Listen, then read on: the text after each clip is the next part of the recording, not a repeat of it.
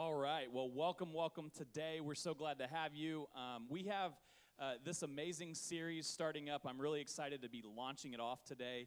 It's all about Jesus and who Jesus is. Uh, my title of the message today is called This is Jesus. Your notes are in your worship guide if you need that to follow along with. They will be on the screen, and I promise you this week they are lined up. Give me a second here. They are lined up perfectly because I put them in myself and I didn't change anything. So, all of you type A people, don't raise your hands. Bless you, keep you, have an amazing day. You're gonna have you're gonna be so happy for the rest of the week.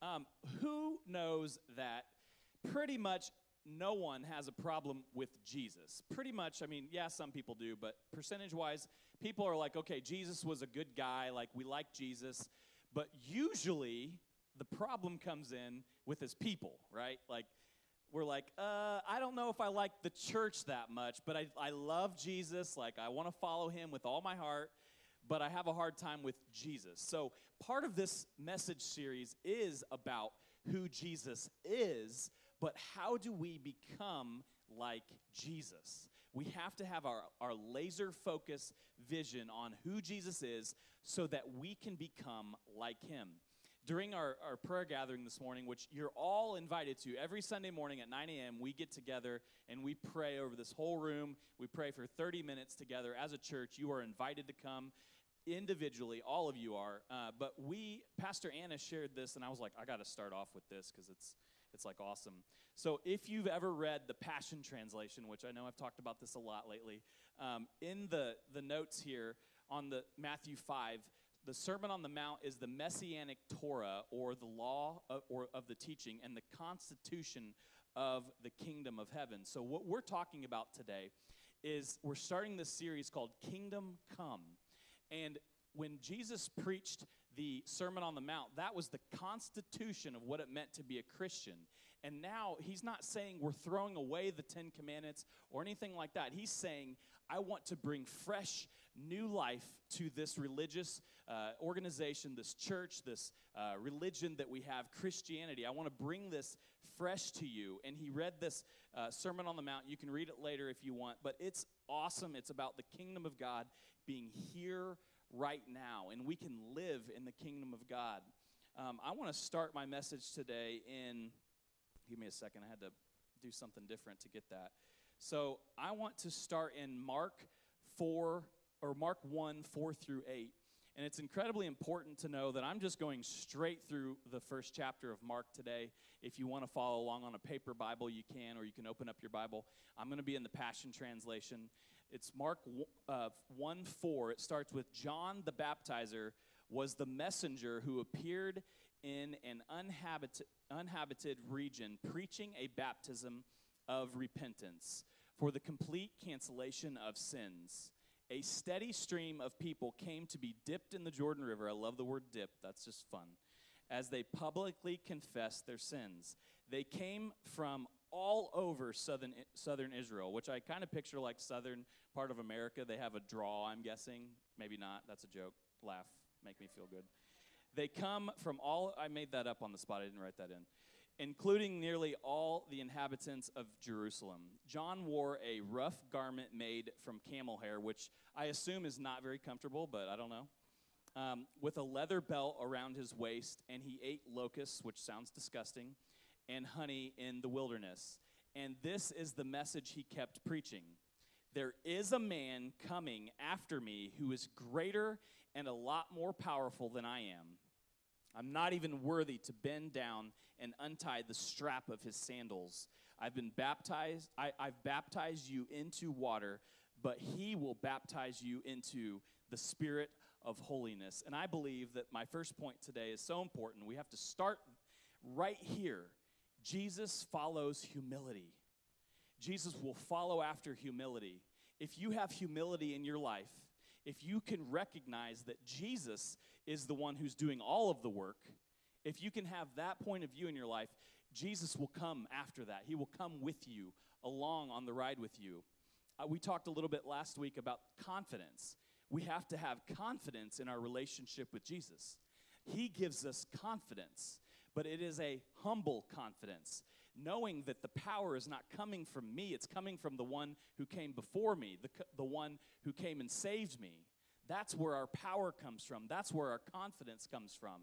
We don't need to have, I mean, yeah, we can be confident in who we are because of who Jesus is. There is no room in the kingdom of God for arrogance. And some of us struggle with it, and I've struggled with it. Arrogance typically comes out of insecurity. We struggle to know who we are, and so we have to puff ourselves up in order to make us seem stronger and better. And it is it's a bad place to be. And I still struggle with it a little bit, but I have gone through a season in my life of being humbled. My wife and I, we went to, um, let me tell you, we were humbled. We went to uh, start a church in Indianapolis, Indiana, and we were like, oh, this is going to be awesome. We're going to do great. Like, we raised money and we told everybody what we are doing. And some of you have heard this story a little bit before, but we get down there and like every single door shuts. We thought we were going to do it on our own strength. We thought we were going to be able to do this with our own like power or whatever, whatever that means now. When we were down in, well, I say down because we lived in northern Indiana, went down to southern Indiana where Indianapolis is. Uh, we went to Indianapolis and we went through a season of just being humbled. And uh, I don't wish that on anyone, but I do ask. I do ask if it needs to happen. It needs to happen, and we do need to experience to know that Jesus is the power. He is the one who does anything, and when we follow Him, we will be led, led in strength. So again, I hope you guys don't have to go through anything like that, but it is a good healing process. Mark 1 9 through 10 says, One day Jesus came from the Galilean village of Nazareth and had John immerse him in the Jordan River. The moment Jesus rose up out of the water, John saw the heavenly realm split open and the Holy Spirit descended like a dove and rested upon him. I love this, this passage because what it's saying here is Jesus obviously did not need to be baptized. He is God. He does not need to be baptized to say that I've done all these things to show God that I am good enough or, or that I'm going to follow him. But guess what? Jesus practices what he preaches. That's exactly why he did this. He said, I am here and I'm going to pave the way and I'm going to do this just so everyone else knows that I am I am living 100% the human life and I'm going to show you the example of how to do it the perfect way. He calls all of us to be baptized in water. That wasn't really part of my message, but know that he practices what he preaches. He practices what he preaches. So he'll never ask you to do something that he was not willing or actually did in his life. He did it all. Mark 1:12 says, "Immediately after he was compelled by the Holy Spirit to go into an uninhabited desert region." So I love this. Right after he gets baptized, the Holy Spirit talks to him. He says, and the Spirit calls him to go into a desert region, which, if you look back in the Old Testament, which is on the left side of your Bible, you'll see all kinds of times throughout the passages that the Old Testament pro- prophets went into a desert region to hear more clearly from God. This is a lot like what we did in January, our 21 days of prayer and fasting. Who knows, when you fast from food or you fast from anything, it's a desert region, guys. Like you are miserable most of the time. You're like, oh my goodness, I don't want to do this. This is terrible. I don't want to be here. But it is a way for us to seclude ourselves in order to hear better and be undistracted from what God wants to speak to us. And Jesus did this. The Holy Spirit compelled Jesus. We can live that same life. If we feel the Holy Spirit compelling us to do something, we need to do it. It is very difficult at first. You're like, oh my goodness, I can't do this. Like, oh my, he wants me to talk to who? I'm an introvert. I just want to be in the background. I don't want to do that. But he's asking you to take a step of boldness, and he is in you, living through you, and he would not ask you to do something that you are unable to do with his strength. I like that. Thank you, guys. Mark 1 14 through 15 says, Later on, after John the Baptizer Side note, I love that they call him the baptizer in this translation because it's not like he's part of a denomination, John the Baptist. He is the baptizer. He baptizes people. It's not his last name, the is not his middle name. He is the baptizer. He was arrested. Jesus went back into the region of Galilee and preached the wonderful, love it, wonderful gospel, the good news of Jesus, of himself, the gospel of God's kingdom realm. His message was this this is his message. At last, the fulfillment of the age has come. It is time for the realm of God's kingdom to be experienced in its fullness. Turn your lives back to God and put your trust in the hope filled gospel. Some of you are here today, and there's a lot of different options you could be thinking of, but you might be here today and you just kind of limped in, which thank you. You came to the right place. You're going to get life today. Jesus brings life. You have an opportunity to turn your life back to what Jesus has called you to. This is what He wants for you. He wants you to have hope, to trust in the hope filled gospel. There's always something forward to look forward to with the gospel. Jesus wants to do that in your life. And so today you can make that decision to give your life back to Him no matter where you've been. And I, I, I, I stretch to say sometimes that I'm going to step on some toes if you're okay. I believe that there are a lot of cases where people come to church for maybe their entire life, but they've never surrendered their life to Jesus. And that is the scariest thing as a pastor to me that people would be going through the motions and that they wouldn't have ever actually given their life to Jesus and surrendered everything in their life to Him. Now, we're all a work in progress. We're all trying to give more of ourselves to Him. But I'm saying, have you ever given your life to Jesus, surrendered it all to Him? Matthew, let's see here. Uh, Matthew 3 1 through 2. This goes a little bit into the Mark passage I was just in. It was at that time that John the Baptizer began to preach in the desert of Judah. His message was this The realm of heaven's kingdom is about to appear, so you'd better keep turning away from evil and turn back to God. It's a constant battle. It's like, oh, evil, you look good. Like, oh, I got to turn back. I got to turn back. Evil looks good. Oh my gosh, I got to turn back, okay? You've got, uh, it's going to happen. You're going to get turned into whatever evil looks like in your life, whatever your struggle is. It could be one thing or another, it could be something we all struggle with or something that just you struggle with. You have to turn back to the good that Jesus wants to do in your life. Matthew 4:23 says Jesus ministered from place to place throughout all of the province of Galilee. He taught in the synagogues, synagogues, preaching the hope of the kingdom realm and healing every kind of sickness and disease among the people. Mark 1:16 through 20. As Jesus was walking along the shore of Lake Galilee, he noticed two brothers fishing, and this is it. We, we talked about, we did this verse uh, two or three weeks ago. This is the beginning of the church. These are the first disciples that he came and he, and he grabbed and he said, Follow me. So, what we're doing here today, it all started on this day. As Jesus was walking along the shore of Lake Galilee, he noticed two brothers fishing, Simon and Andrew. He watched them as they were casting their nets into the sea and said to them, Come, follow me, and I will transform you into men who catch people instead of fish.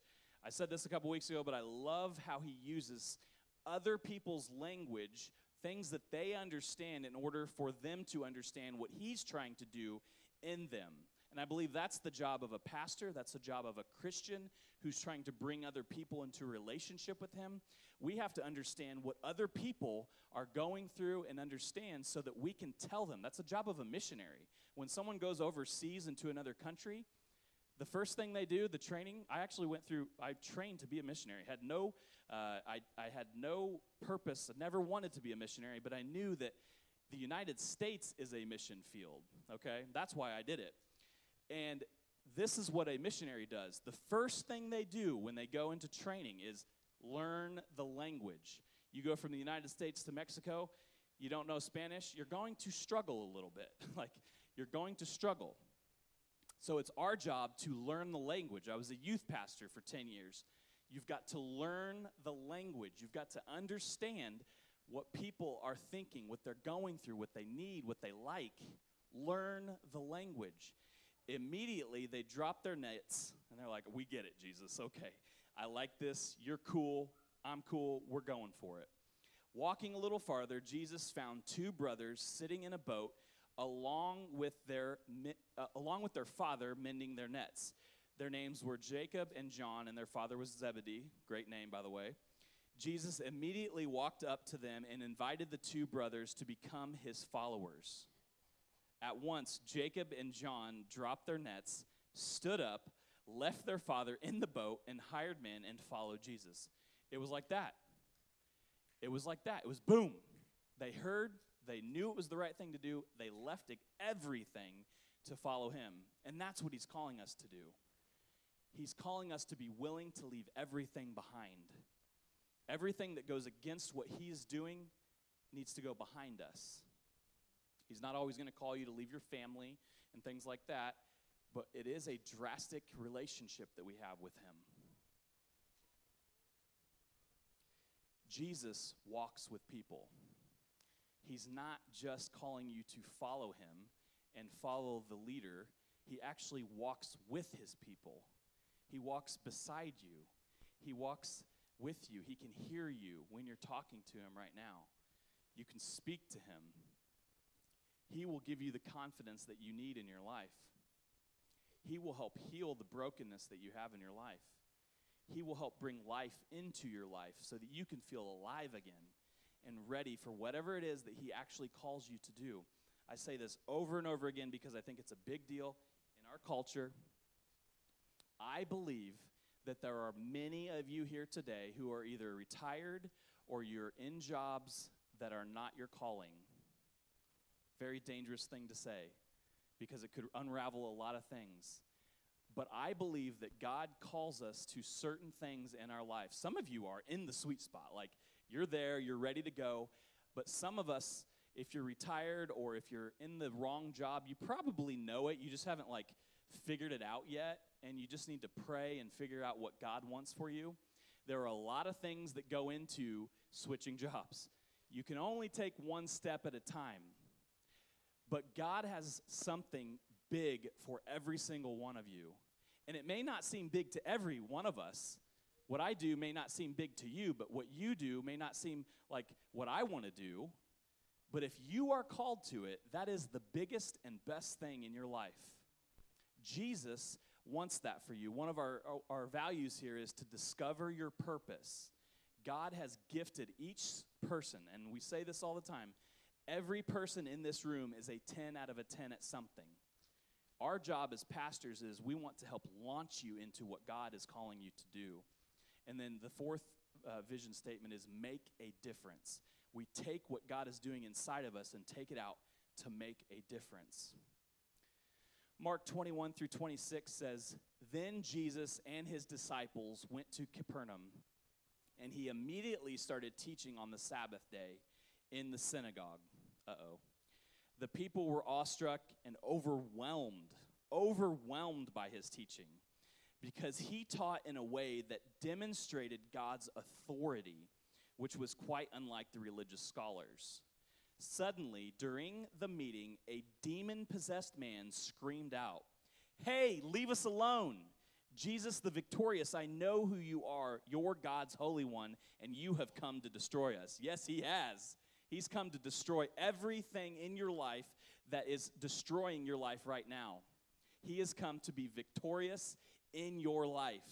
I was thinking just, I don't even know where this fits in, but this is going to be a church of people who may not fit in other churches.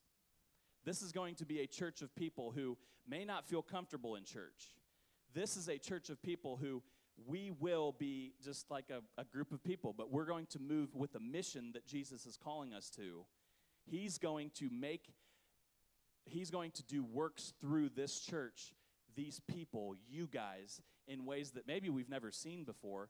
And it, it's going to happen like this Jesus rebuked him, saying, Silence, you are bound, come out of him. Whatever it is in your life right now, whatever it is in the lives of the people that you hang out with the most, he wants to say, Silence, you are bound, come out of him. He wants to bring healing. This is going to be a house of miracles. 26, the man's body shook violently in spasms. I'm glad I wasn't there. I mean, yeah, I'd love to see it, but that's too much. And the demon hurled him to the floor until it finally came out of him with a deafening shriek. And let me tell you, Jesus makes people uncomfortable. He is going to make us uncomfortable. We have to be prepared to be uncomfortable. That is a calling as a Christian. One of the things we actually do here is we want to make new people feel comfortable. You should feel comfortable when you come in, but once Jesus takes care of your life and he takes control of your life, it's very uncomfortable. He's going to call you to things that are just you literally you can't ask him for more than one step. Because if you knew the second step or the third step, you would say, "No, I'm not going to do that. I don't want to go through that. All of that is too much. I said yes to this, but now I have to go through this." You would not say yes. But Jesus is calling you to take step 1. And I'm sure a lot of you are getting a sense or a feeling or uh, the Spirit might be talking to you about what that first step is going to be in your life. Mark 127 through 28. The crowd was awestruck. Did I read that already? Yeah.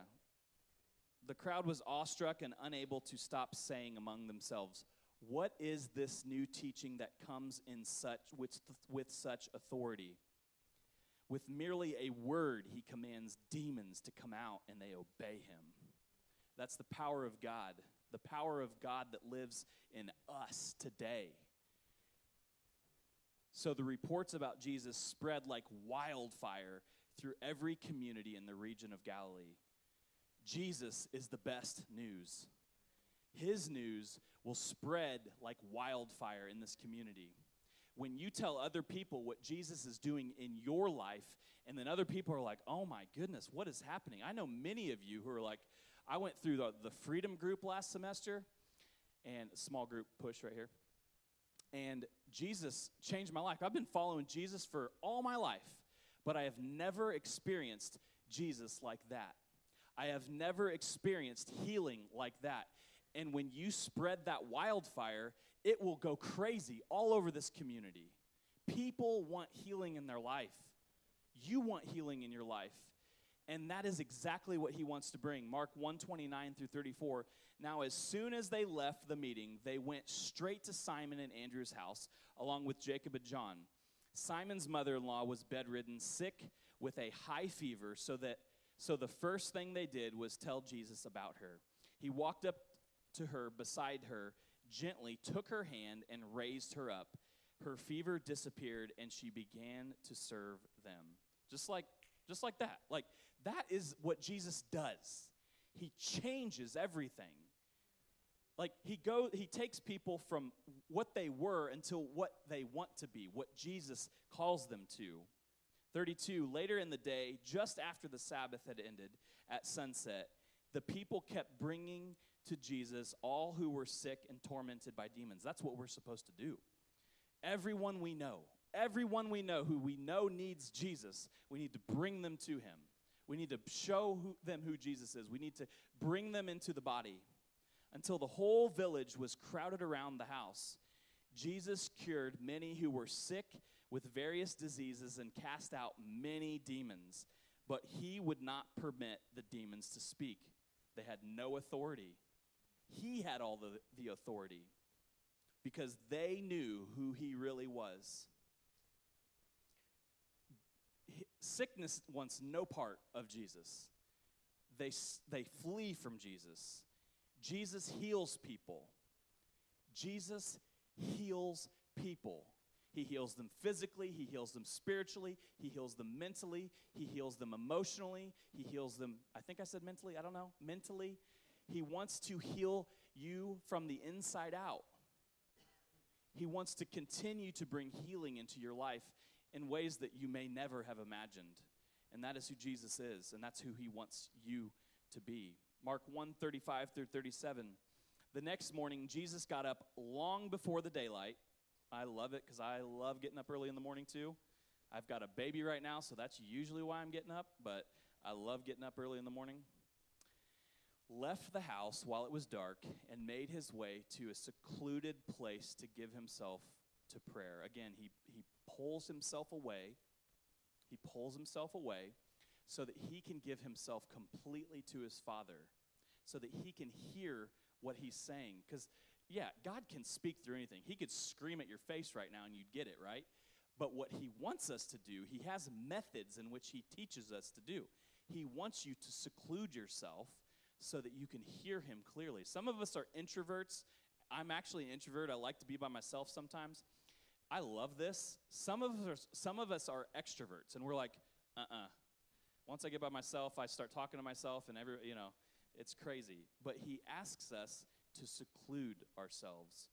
Everyone, and then uh, later, Simon and his friends searched for him. And when they finally tracked him down, they told him, Everyone is uh, looking for you, they want you. And I believe Jesus demonstrates rest also. Jesus demonstrates rest. We're, yeah, we want to reach people. We want to go crazy and we want to do everything that God calls us to do. But there is a balance of life that God calls us to. He calls us to balance. And one of the things, if you join our dream team, if you go through Growth Track and learn about our church and, and where you fit in and all of that, what it is that you want to fit in, one of the things that we preach hardest is hey, are you taking a Sabbath? A Sabbath is a day of rest every day or every week that God commands to us. Did you know that? He commands that we take it. It's one of the 10 commandments. And so he calls us to that rest. And so we take that very seriously. Are you taking a Sabbath? We want to help you with that. Are you resting? Are you able to have energy? Because you can't do ministry without energy. You can't do life without energy. You have to have rest in order to get the energy that you're called to.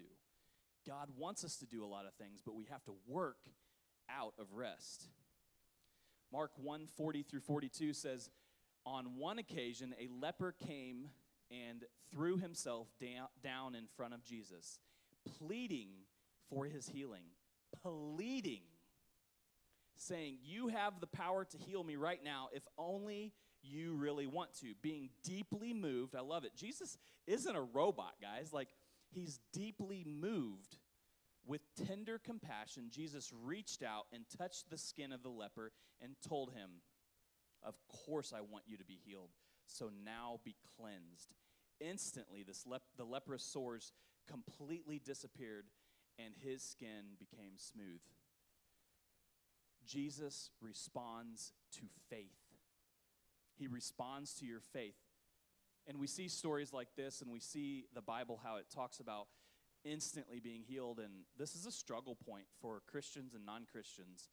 Um, he doesn't always answer us the way that we feel like he should answer us. Jesus wants to heal you, and he might be working in another area of your life before he starts in on the area that you come to him with immediately. He might be healing your spirit, he might be healing your mental health, he might be healing other areas of your life. But Jesus responds to your faith guys, he was pleading. That is a place of complete humility. You don't see people who are um, struggling with arrogance come in complete humility like that. You do not see people come with that kind of faith. So we have to start with our humility. Who is the one who has all the power? Who is the one who created all this? In Colossians, it says, He holds everything together. If you've read that verse and you're like, oh yeah, he holds everything, do you understand what that means? I wrote like I wrote 15 pages on this in Bible college 25 years ago. No, 15 years ago. Um, you see these chairs here? He's not just holding the hooks together, but every single at- atom inside of these chairs is being held together by the power of God. Everything. This he could make this disappear right now. The power of God holds this together at all times. He doesn't just hold us together in unity. Yes, that's, that's bigger than even holding a chair together, but He holds everything together. This entire planet could just disappear, and it could disappear like it had never even existed if that's what He wanted. He holds it all together at all times. That is the person we put our confidence in, the God we put our confidence in. We have to humble ourselves in order to follow him with everything that we have. Mark 1 43 through 44 says, Jesus sent him away with a very stern warning, saying, Don't say anything. He, this is after the healing here. He's like, Don't say anything to anyone about what just happened, but go find a priest and show him what, that you've been healed. Then bring the offering that Moses commanded for your cleansing as a li- living testimony to everyone. Jesus is pure. Jesus is pure. He wants us to experience purity in our lives. And some of you grew up in church and you grew up in a time that I did, and churches preached about purity in a way that condemned, condemned, condemned, screamed about STDs and all these things. And what he wants is to live inside of you. He wants a holiness inside of you so that he can be inside of you and live inside of you. He doesn't he doesn't condemn you for what you've done. He's right there with you to take you where he's calling you to go. He wants to be with you as you go out into the world. He doesn't want you to be alone. So we hear all these things about who Jesus is. Who is Jesus? This is Jesus. This is Mark chapter 1. You can read it yourself when you go home this week. Mark chapter 1. This is who Jesus is. But it does not end there. It does not end there. Jesus wants to go with you, He wants to help you become more like Him. Do you know what the word Christian means? It means little Christ. We are to example our lives on Him. Those wristbands we used to have, they say, What would Jesus do? It's more like, Who is Jesus? Who, how do we become like Jesus?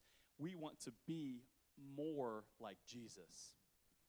And some of these are like, oh yeah, I could do that. That's totally easy. Like I can I can fit in with that. But some of these are like be by myself? Rest? I'm a workhorse. Like some of you pride yourselves on the fact that you are like an amazing worker. And that's great. God calls us to that too. But he calls us to a time of rest too. Some of us struggle with the fact that he responds to healing or he responds to faith. But does he respond to my faith? Well, I don't know. Like, some of us are struggling with insecurity and arrogance. We all have struggles in some of these areas, and Jesus wants to come in and bring you into his life to bring you closer to him. And the other thing that Jesus is, Jesus is someone that wants you. He wants a relationship with you. He wants to come into your life. And I wish I could say all your names right now and say, This is for you, you, you, you, and you. It's for all of you.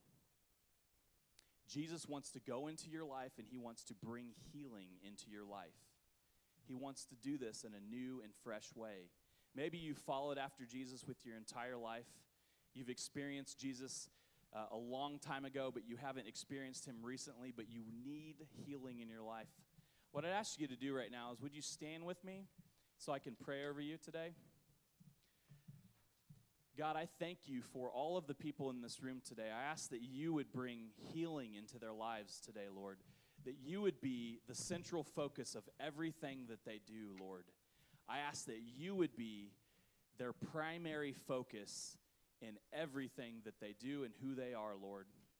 That you would speak to their hearts, speak to their minds, speak to their spirit today about what it is that is, that is their first step in their relationship with you, God. I know there are people here today who have been following after you with all of their heart for many, many years, but some of, some of the people here might have a shaky relationship with you after a long time, Lord. And I ask that you would speak to them. Bring life to the dry bones, Lord. And if anyone here today has never given their life to Jesus, I want to give you an opportunity today. And all you have to do is raise your hand. I'll count to three, and you can just raise your hand up. Um, but if today is the day that you want to give him everything, and maybe you've been here for a long time and you're like, man, if I raise my hand, everybody's going to be looking around. Don't look, guys. Just give them, a, give them their time. Jesus wants to come into your life, and he doesn't care if you faked it for 20 years or if you're just now deciding this. If this is what you want, I want to give you an, an opportunity to raise your hand. So, one, two, three. Would you raise your hand if you want to follow Jesus today? Thank you. Thank you. And what I'd like to ask you guys to do is just to repeat after me as a prayer of confession to Jesus. Um, and then everyone just do this as a sign of confession to Him. Jesus, I give you my life. I give you my everything. I make you the king of my life. And I surrender everything in me to you. I love you, Lord. In your name, amen. Victory Faith, would you celebrate?